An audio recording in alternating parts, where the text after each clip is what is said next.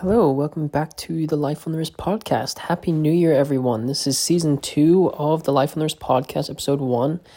I'm very excited to be back on the podcast for you all in this new year. I hope you all had a great celebration um, ringing in the new year. I know 2020 probably wasn't what you expected as a year, and um, I hope that 2021 is one filled with joy and accomplishments and really all everything that you um, you'd like to, to, to get done this year. You you have the opportunity to do so.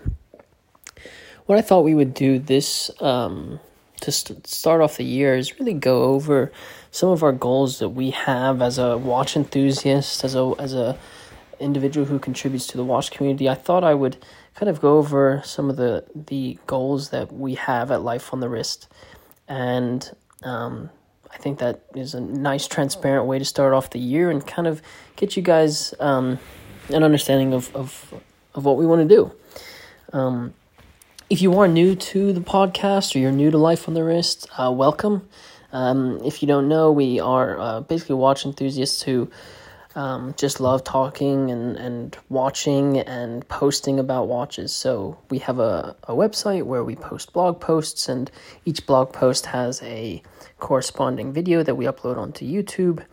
And um, it's really about anything in the watch world, uh, whether it's current news, industry news, our thoughts on new watches or vintage watches. Um, it really covers many of the basis of, of, of the things in the watch community. We also curate a couple of watches um, each year that we list on our store, so you can check those out. And we also have our own merch line if you want to check that out as well and be part of our launch collection. You can also check us out on all socials as, as always. Um, if you just search Life on the Wrist, we're going to be the first one that pops up. so, to get into one of our goals for the year, um, I think just before we get into it, I think setting goals for yourself each year. I know a lot of the times people make fun of it because everyone's goal at the beginning of a year is to get fit and, you know, gym memberships skyrocket in January and then come February the gyms are almost as empty as they were in December.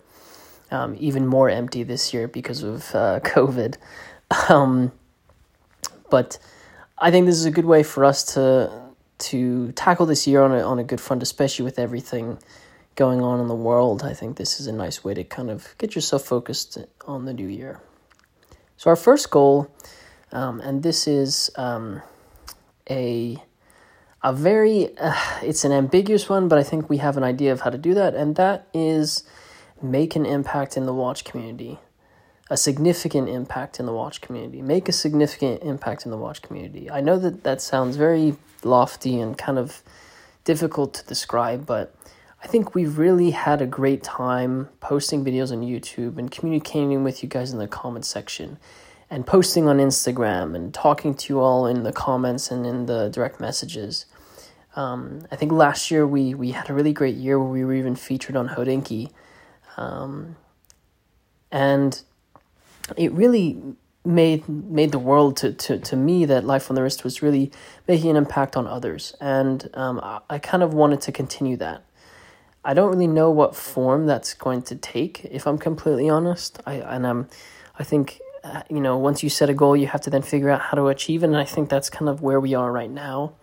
Um, but you know, there are many ways that we could do that. We could, um, you know, find a podcast, find something to talk about in the podcast, and really um, get the watch community behind our podcast. Alternatively, it could be, you know, posting a significant video that really demonstrates our love and, and knowledge of, of a specific watch or um, you know we we cover the um, Swiss watch industry export results every month. Is there some, you know maybe there's something we can do with that to to make an impact on you all? And uh, that's really kind of our goals for for the year.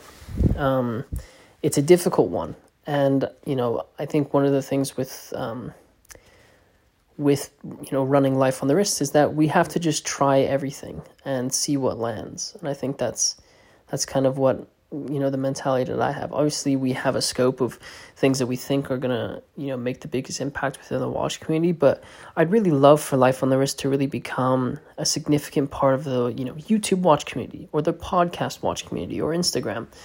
Um, and that's really um, kind of our our you know where where I'm thinking this is going.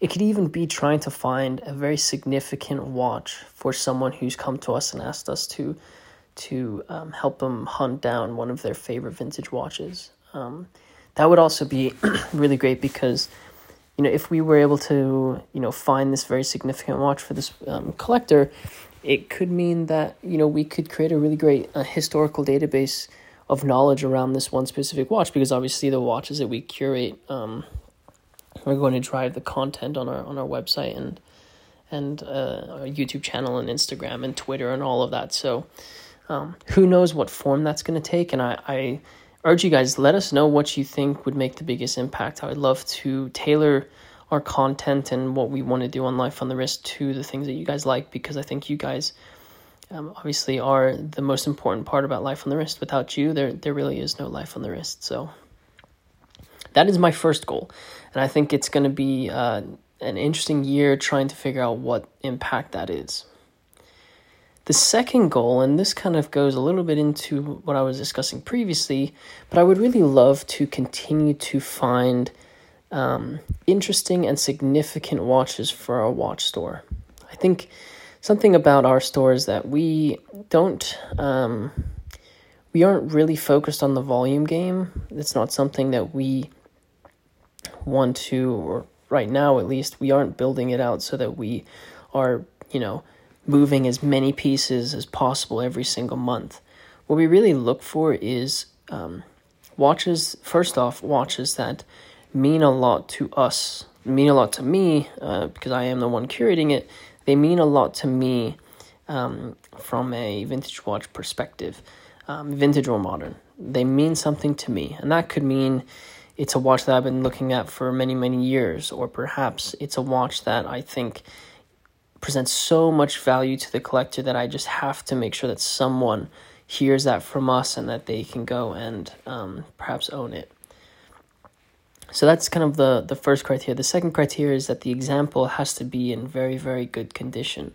I want to make sure that the things that I'm presenting to you are at least, or what I'm documenting on the Life on the Wrist website, lifeonthewrist.com, I want to make sure that I'm documenting um, the best possible examples that will leave some sort of um, great historical documentation uh, behind. And I think that's another one of the, the criteria that I have. So I really want to continue to build that out and kind of, um, you know, put a little bit more emphasis on that. I think in our 2019, we didn't really do too much with our store because we were really focused on our on our YouTube channel. But now that we've kind of, you know, the last year we've kind of built it out and we've really been able to find some really interesting pieces um, for our store, and I think that's kind of remotivated us to to find some cool examples. Just to, to name a couple, we had a LeCoultre triple calendar moon phase that I absolutely fell in love with and was really sad to let go. Uh, we, we sold that recently. We also had a really cool Longines mainliner with this really interesting caged uh, shape uh, case. I'll put a link in the um, show notes to all to everything that I talk about. Um, but that one was really cool. Um, we also had two really interesting Omegas. Um, that kind of had this um, very Royal Oak esque uh, shaped case, which I really liked, but they were, you know, 35, 36 millimeters, so a little bit smaller. It's those types of pieces, you know, that, that really motivate us when it comes to our store and finding watches for you guys. And again, we're not really focused on the volume. We're really focused on significant pieces of really great quality that mean something to to, to us. Um, and so that's that's kind of the the second goal that I have. And I think I think these two goals, I think they're they're definitely achievable this year, and I, maybe at the end of the year I'll do a recap of what we spoke about in this podcast because um, you know those are obviously part of it. I hope you guys enjoyed listening to the first episode or the inaugural episode of season two for the Life on the Wrist podcast. I know this wasn't super watch heavy; it was a little bit more about life on the wrist, but I wanted to make this the first episode because um, I think this is a good way of being transparent and having you guys um, enjoy the Life on the Wrist podcast even more because you kind of hear about what our what our goals are. So Um, I will say there is an unofficial third goal there. Uh, we do want to kind of build out our launch collection um, merchandise line. So uh, stay tuned for that. We'll definitely let you guys know on the podcast. And if you follow us on any of our socials, you'll obviously see it there. Um, because, you know, why would we not present it there?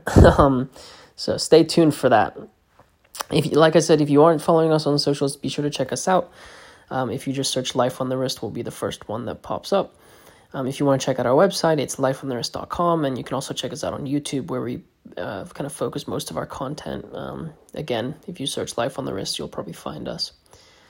I hope you guys enjoyed this episode of the Life the podcast. Um, I want to thank you all for your support in 2020, uh, and I'm looking forward to what 2021 brings.